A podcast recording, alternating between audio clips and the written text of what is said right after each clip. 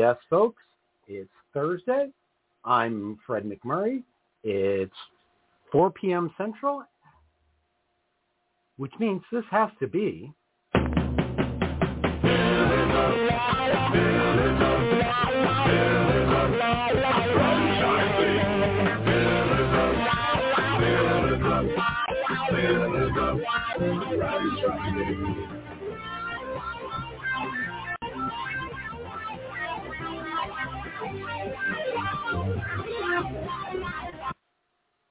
Howdy, ma'am. Hello, Fred. How are you? Uh, it's it's good to be back in the office after the last couple of weeks. It is good to see you there, and we are super excited to bid you all a happy Friday Eve. We've got a great show for you today. However, we have lots of people on vacation. Apparently, this is the day that everybody takes off for the long holiday. I didn't get that memo. I didn't either.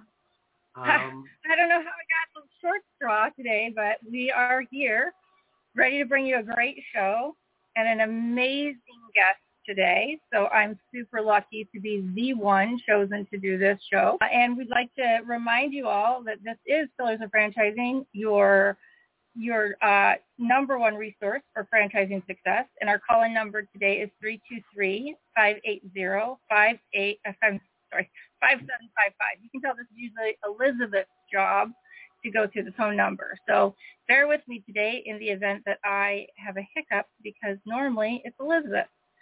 So welcome to the show. And Fred, you and I get to do work on the street today.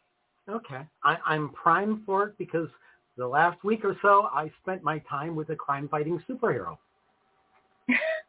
All right. and there she is.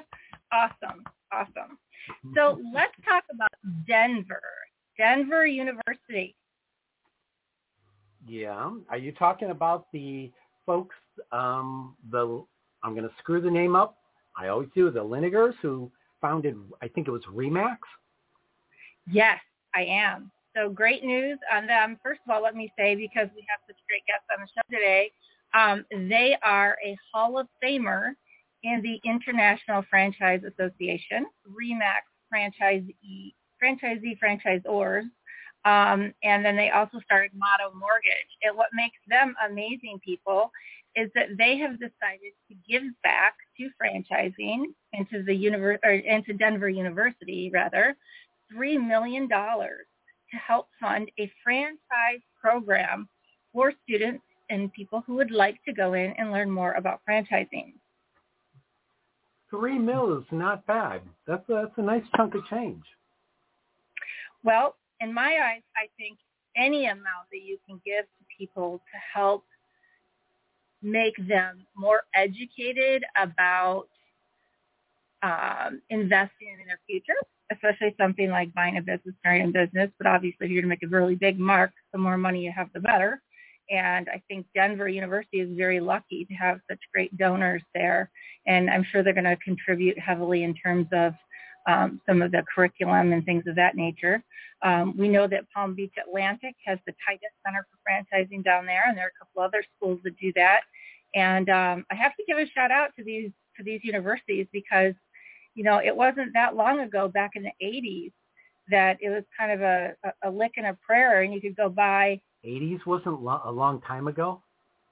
well, I still listen to 80s music, so was it? It doesn't. It feels it like it. So let me ask you a question about this. Given that um, you you have in your career as a franchisee um, encountered all five of the pillars. Um, mm-hmm. You haven't gone to the goal of the pillars, which is to transfer the opportunity to somewhere else. So I won't quiz you on that.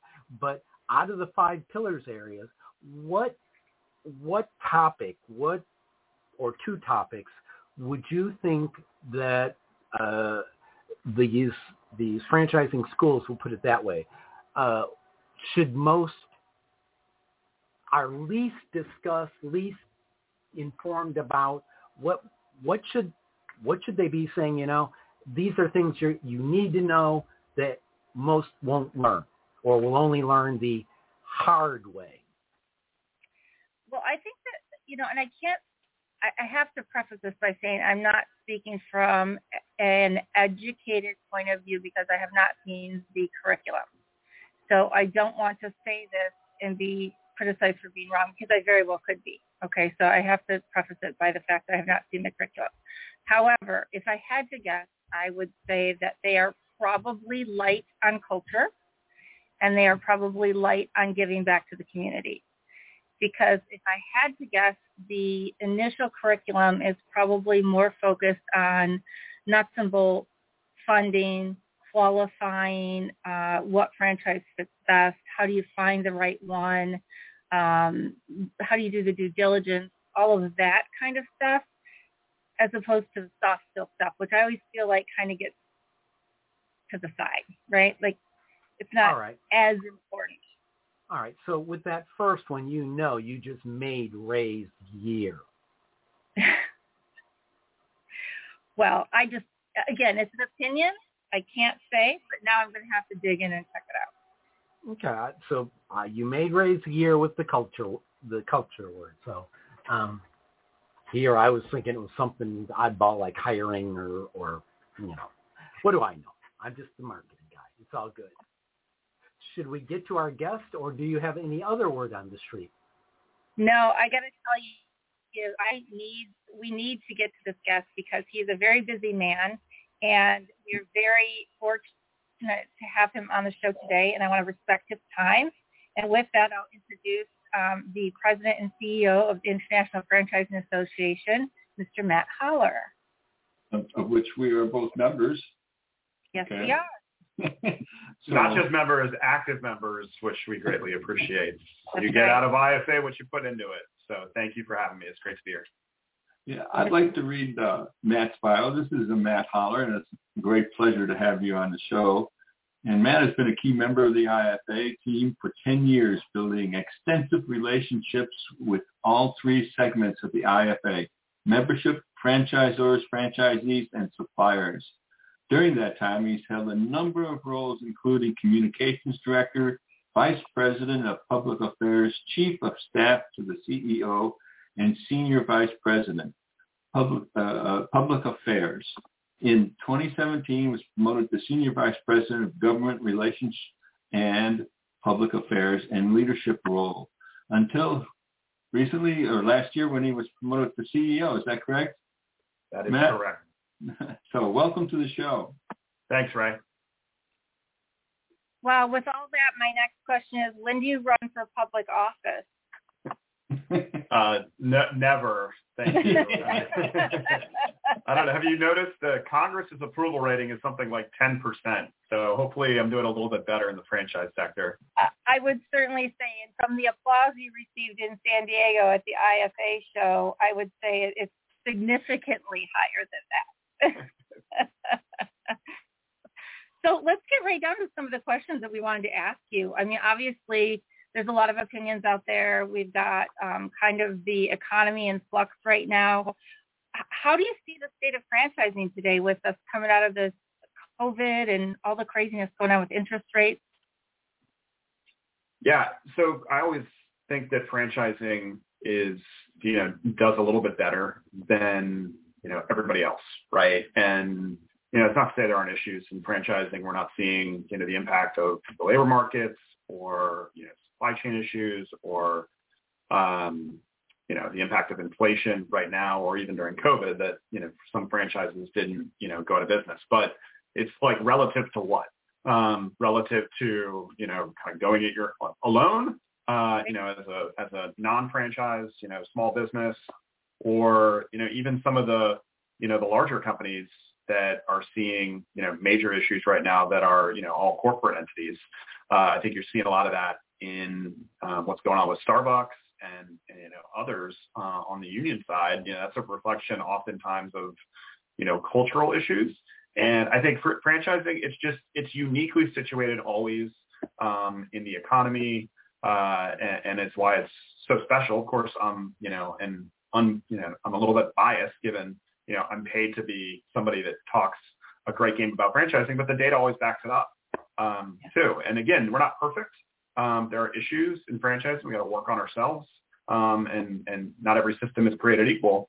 But uh, this year, you know, we're going to do well. Um, there's going to be a contraction in credit markets, and um, obviously everything costs more, and it's harder to find people than it's ever been before or retain people. But relative to what is, I think, is try to always keep that in perspective.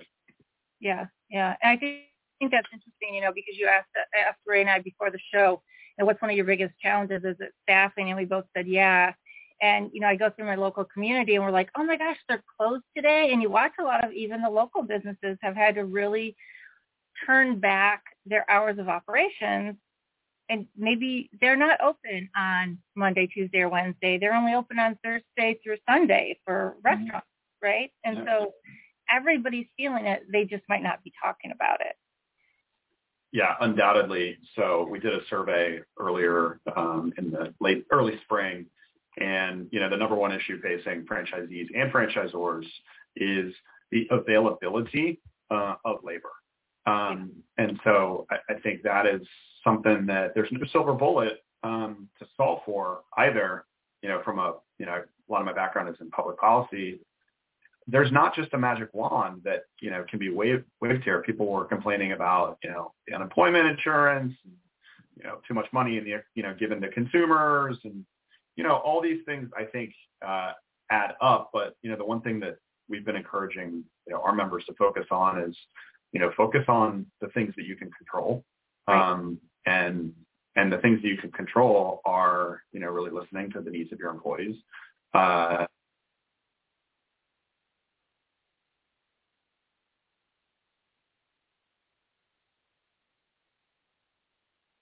you know, local owners are in touch with, you know, their employees in a much more direct way than some distant corporation will ever be.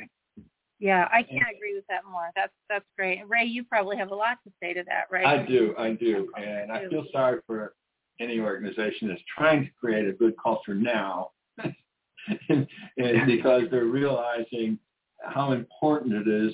Uh, and you only realize that when you have difficulty finding employees, and it's it's really difficult to just start up a good culture. You've got to really have a legacy of, of going back a long time.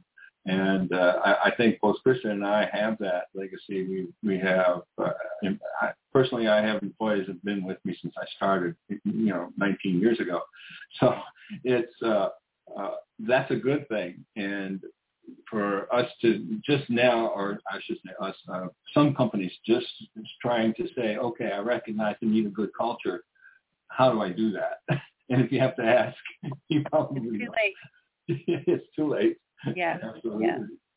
Well, you know, Matt, you mentioned something about um, Starbucks and, and culture, and that brings us in. We talked about unions a little bit, so that kind of brings me to my next question of um, the FAST Act in California. Um, can you tell me a little bit about that and, and how you, what you think the significance of the defeat of David Weil's nomination is going to have to do with this whole outcome? Yeah, I'll I'll take a step back first, and you know, then try to tie all these different you know fights that we've been engaged in from a lobbying perspective at IFA together. Um, I always like to start with the why, right? Why are these things so important to the franchise business model?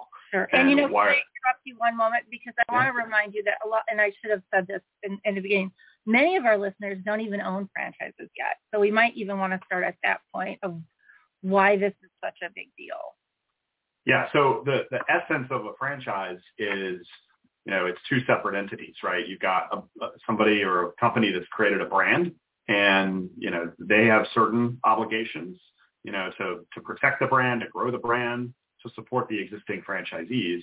And you know, of course, the franchisees have their own set of obligations, right, following the playbook. Um, but at the top of that list is, and the area where a franchise owner has the greatest amount of uh, flexibility and autonomy is around, you know, employment and labor and the wages, the benefits, um, the scheduling uh, that they're going to set for those individual employees. And of course, you know, the ability to adjust that to local market conditions is a key component of how you know, the franchisee is ultimately going to, you know, take a profit out of that business. You know, a lot of the other costs are going to be somewhat fixed um, in in terms of you know what else is in that uh, that business.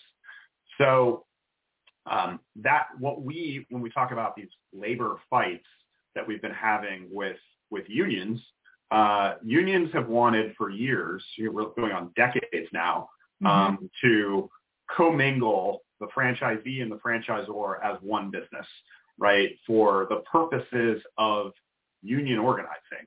There's nothing wrong with union organizing the right of employees to unionize. They can do that, you know, at any business under, uh, you know, longstanding federal labor law.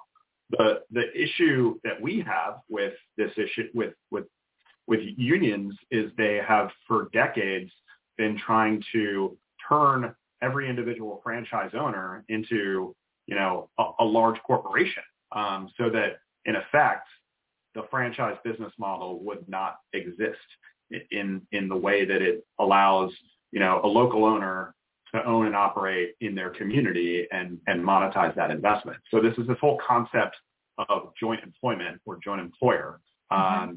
that that IFA has really led the charge to to fight and prevent from happening. And it's been a fight that for years was dominated uh, was happening at the federal level uh, from you know 2013 through uh, you know about 2017. Um, of course, the Trump administration came in, and whatever you think about the Trump administration, and people think a lot about it or not a lot about it, uh, your perspective, uh, they did do a lot of good things on labor policy um, in terms of rolling back some of these uh, rules and regulations that were in place. But the net effect of that has been that these fights have gone more to the state or local level. Um, and even with the Biden administration coming in and saying we want to be the most pro-union uh, administration in history, there are limitations to what they can do given a 50-50 U.S. Senate. So even getting people confirmed like David Weil, who is the one of the intellectual sort of developers or godfathers of this joint employer policy. Um, and he's been pushing it through his writings and academic work and then policy when he served in the Labor Department position in the previous administration. So IFA led a campaign to defeat Weil's nomination to the U.S. Senate, um, which was successful about two months ago. Uh, and that was a big repudiation of some of these policies. Um, you mentioned the FAST Act, Kristen, which is a uh, joint employer proposal in the California legislature that we're right. currently fighting. Um, and it is specifically tailored only to the limited or counter service, essentially the fast food industry. Yep. So it would only apply to uh, an owner of a franchised restaurant um, that serves food at a counter or via takeout, um, mm-hmm. and the, only to a brand or a franchise owner that's a part of a brand with 30 or more locations nationwide. So it's very clearly focused on you know, the fast food industry, but the bill proponents have said this is the first sector that we want to go after, right? This is the largest sector within franchising, but is not the only sector that they yep. seek to target. And the other aspect of this bill, which is, you know, arguably more egregious than even creating joint liability between franchisees and franchisors, is uh, a, a, a sector bargaining council. So this would be a group of 11 unelected uh, bureaucrats that the governor would name who would set wages outside the legislators, legislature's authority for the businesses in that category. That was the, right. so wages and benefits would essentially be set by this unelected body. It's a concept called sectoral bargaining that's prevalent in Germany and other European countries. Mm-hmm. Um, and essentially, it's going to take orders from SEIU, which is the largest labor union that's focused on organizing in the in the franchise sector, and you know really it's been focused on this fight for 15 uh, in a union movement that's been targeting McDonald's and other fast food franchises. Right. Uh, this is a way of organized labor saying we can't do what we want to do through Congress or through the Biden administration, so we're going to go to the most pro-labor state in the country right. and give them what we think is the easiest pathway for us to enact the changes we need to most effectively unionize the fast food restaurant sector. Well, and, and so that, it's past, sorry, go ahead. I'm sorry, that, that really kind of ties the hands of the business owner.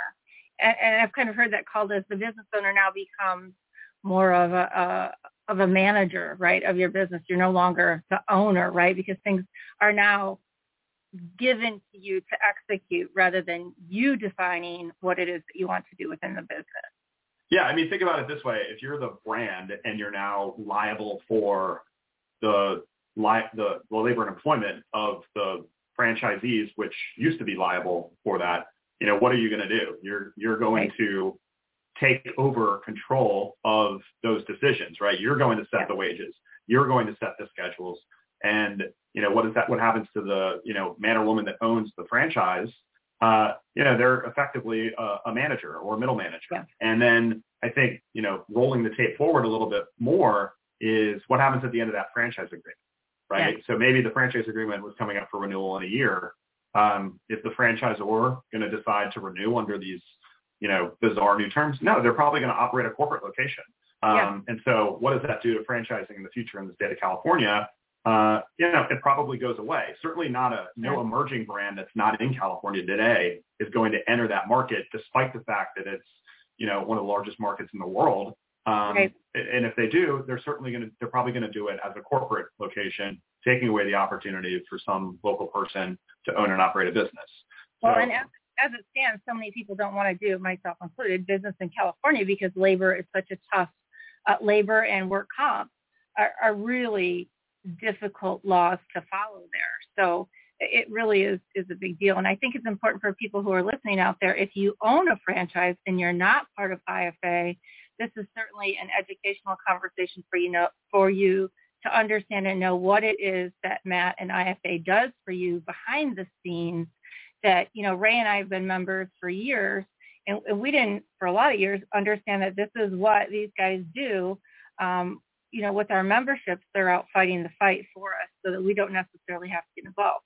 I will also say on the flip side of that though, right, Matt, that, you know, we all have to go out to our local person and say, hey, you know, we need you fighting for us too, because just like small business, franchise has issues um, that we need our our local governments to help with as well.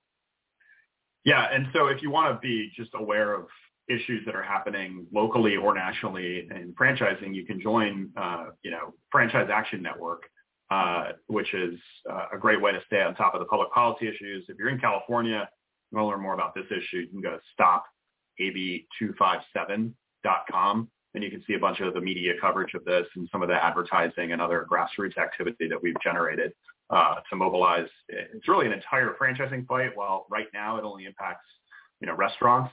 Uh, we have had a lot of other uh, non-restaurant franchisees get engaged into their legislators. So uh, it's a constant education effort uh, here that we uh, we are engaged in at IFA.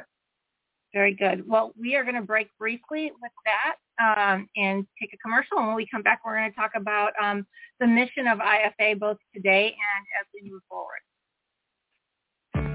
Hey, franchise owners. How is your local marketing? Do you feel like you could use some help keeping up with your social media posts and comments and reviews? Do you wonder if you could be doing more to attract local customers? Are you able to identify new move-ins to your local area? At Westvine, we help franchisees like you reach more local customers through digital marketing. With daily monitoring, creative content, and ad placement, and customer data intelligence, we'll get your business in front of the people who want your products or services. We also work with franchisors who need an agency to handle the digital marketing for all of their locations. If you're ready to reach more local customers, give us a call at 805-265-5440 or visit us at westvine.com.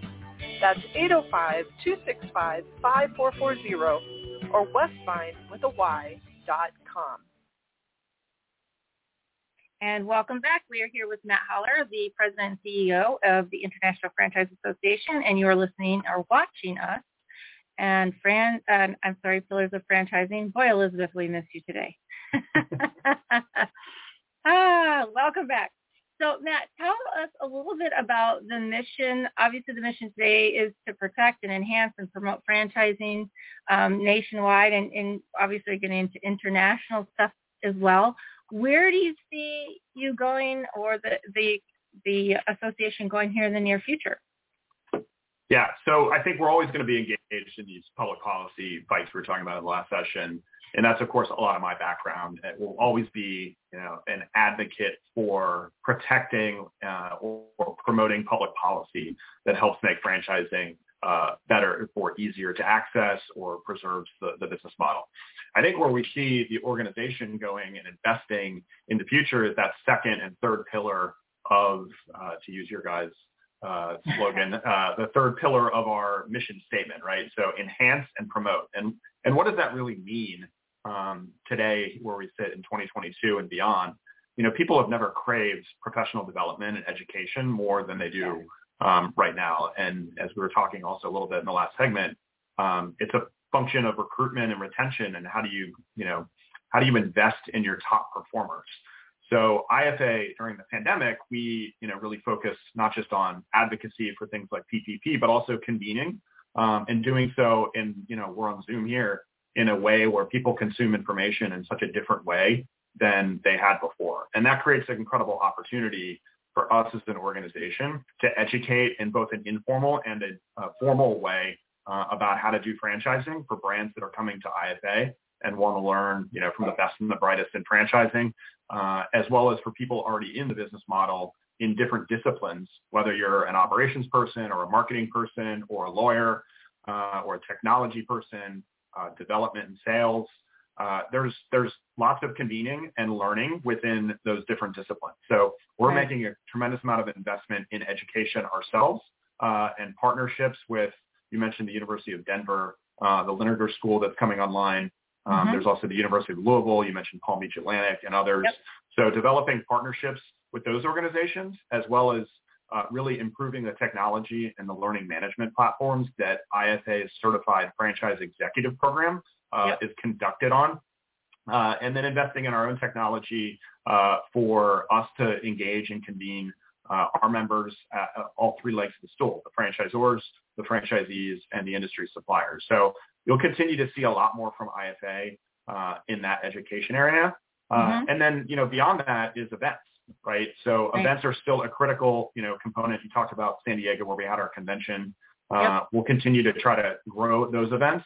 But I also think uh, partnering with other organizations uh, to bring uh, IFA content to them um, and IFA leaders to them. So we've launched a new partnership with an organization called Franchise Update Media, uh, we wrapped up a consumer experience conference uh, earlier uh, this month in Atlanta, uh, and we're also working collaboratively with that organization on a leadership and development sales conference mm-hmm. in October.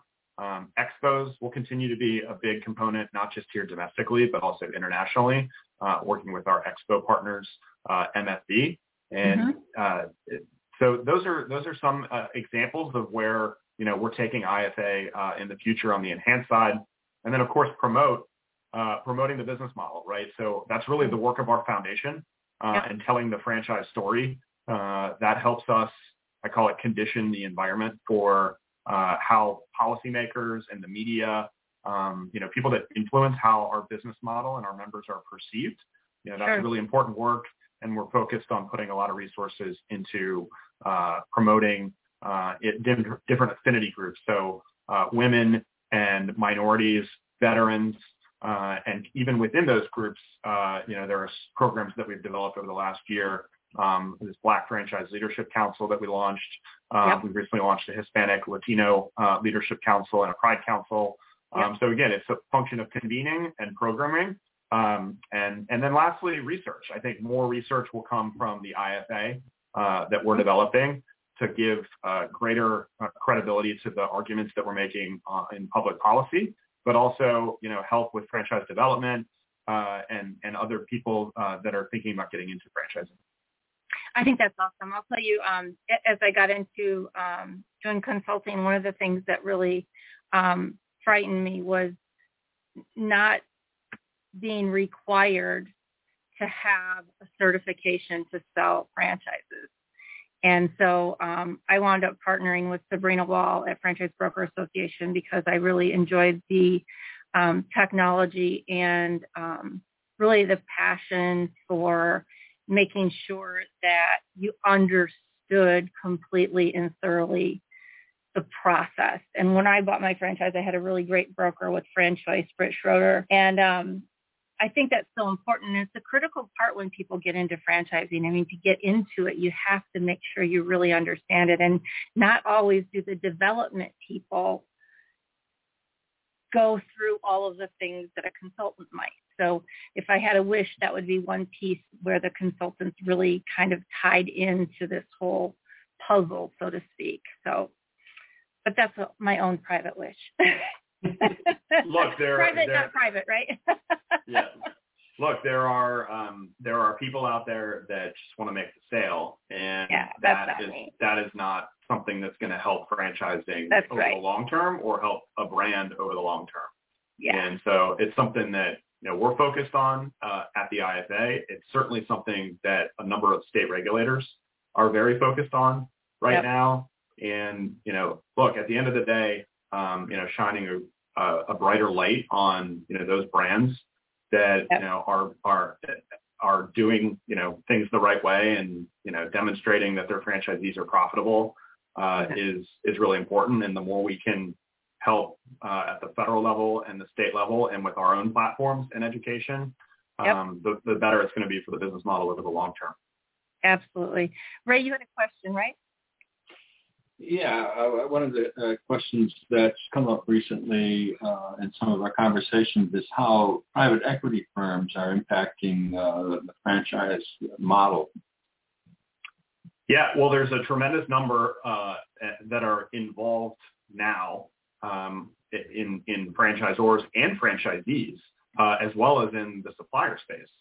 So, you know, it, they I think they see that you know it's a stable return on capital, which is a really good thing, right? Um, so I don't, you know, some people have a visceral reaction when you mention private equity. I'm not one of those people, um, but I think just like you know, a franchisor shouldn't be looking for franchisees that are getting into this for the wrong reasons, or a franchisor shouldn't be getting into franchising, you know, for the wrong reasons to, you know, get a quick, you know, return. I think for the same reason, you know, franchisors need to be mindful of finding the right partner um, in terms of a firm, a private equity or venture capital firm that understands franchising um, and understands the importance of franchisees in the franchisor-franchisee relationship. Yeah. Uh, and and that is that is the most important thing. There are some wonderful private equity firms that are involved in the franchise model today, and um, there are others that are newer to the game. And part of my job is to go educate uh, them about the work of the IFA, um, not just what we do to protect franchising and their potential investments, but also the educational work that I touched on earlier, so that those uh, principals or investors are, you know, involved in understanding you know, why, you know, a franchisor shouldn't sell 100 locations, you know, right out of the gate because they're not going to have the infrastructure to support that uh, and make sure those franchisees are profitable.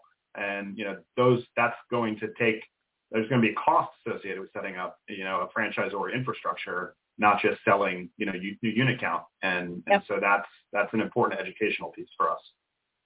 That's one awesome. of the things, I was in a conversation with my son this morning, who's also part of my business.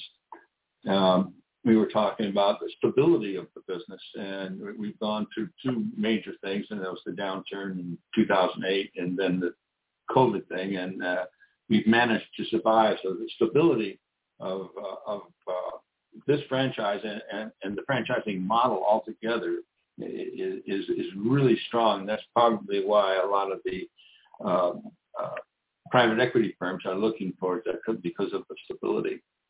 But one of the other questions, I'm going to uh, change gears on you. What does IFA offer a veteran? So we have a program called VetFran. Um, has been around for 31 years now. Uh, and what VetFran does, uh, so there are 600 or so brands that are members of VetFran. And to be a member of VetFran, you, it means you're offering a discount off of an initial franchise fee uh, and oftentimes other uh, programs, you know, lending programs that are uh, greater, ter- better terms with lending partners uh, in terms of access to, to capital. So that is a, a lot of what IFA, you know, offers. Um, there's a website, vetfran.org, that veterans visit uh, in robust numbers. We partner also with, you know, a lot of military service organizations like Military Officers Association uh, and, and others to raise awareness and and like I mentioned in terms of diversity and things like that, convening people. Uh, you know, veterans learning from veterans, um, and so that's that's a big platform for us uh, in in our veteran uh, work. And and veterans do very well typically in the franchise because there are a lot of similarities uh, from military service in terms of you know working in a team, uh, you know following a playbook uh, that translate quite well. You know, it doesn't mean it's automatic, uh, but that is uh, something that we found. Um, 14% of franchises are owned by veterans, uh, so it, and veterans are only six percent of the U.S. population. So. And Matt, you have a new leader of that of VetFran, right? I, I believe I met someone in San Diego.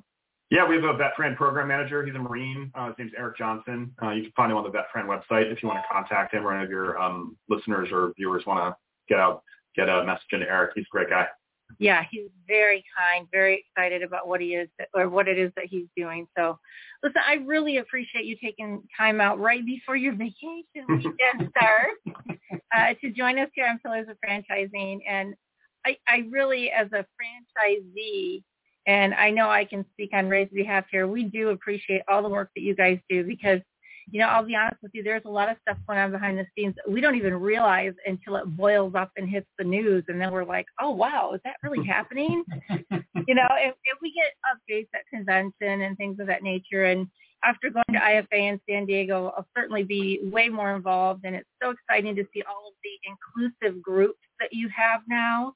Um, we just had the Pride um, IFA, the Pride Council is on. Um, VetFran is one that I know Ray's going to be working on, and we've had a couple of the others. So very, very exciting um, to see all of the different ways that you are reflecting the community that we all operate in. So thank you for that.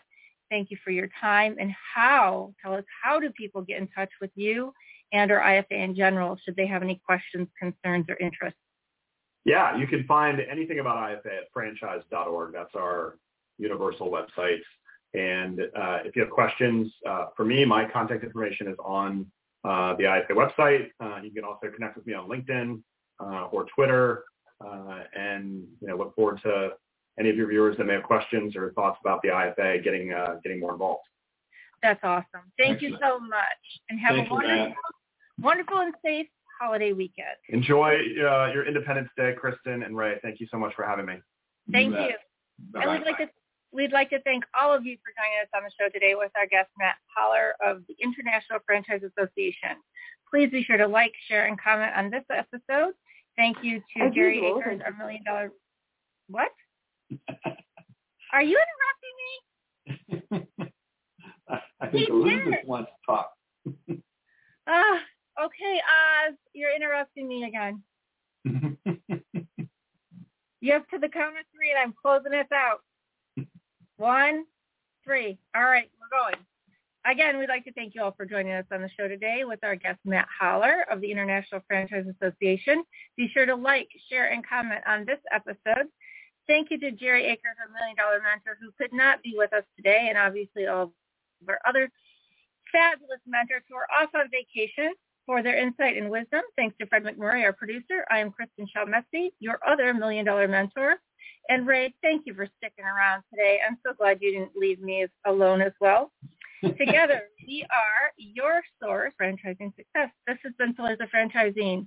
Happy 4th of July. Be safe, yes. be well, and the dream starts here. We'll see you next week, Thursday, 4 p.m. Central Time.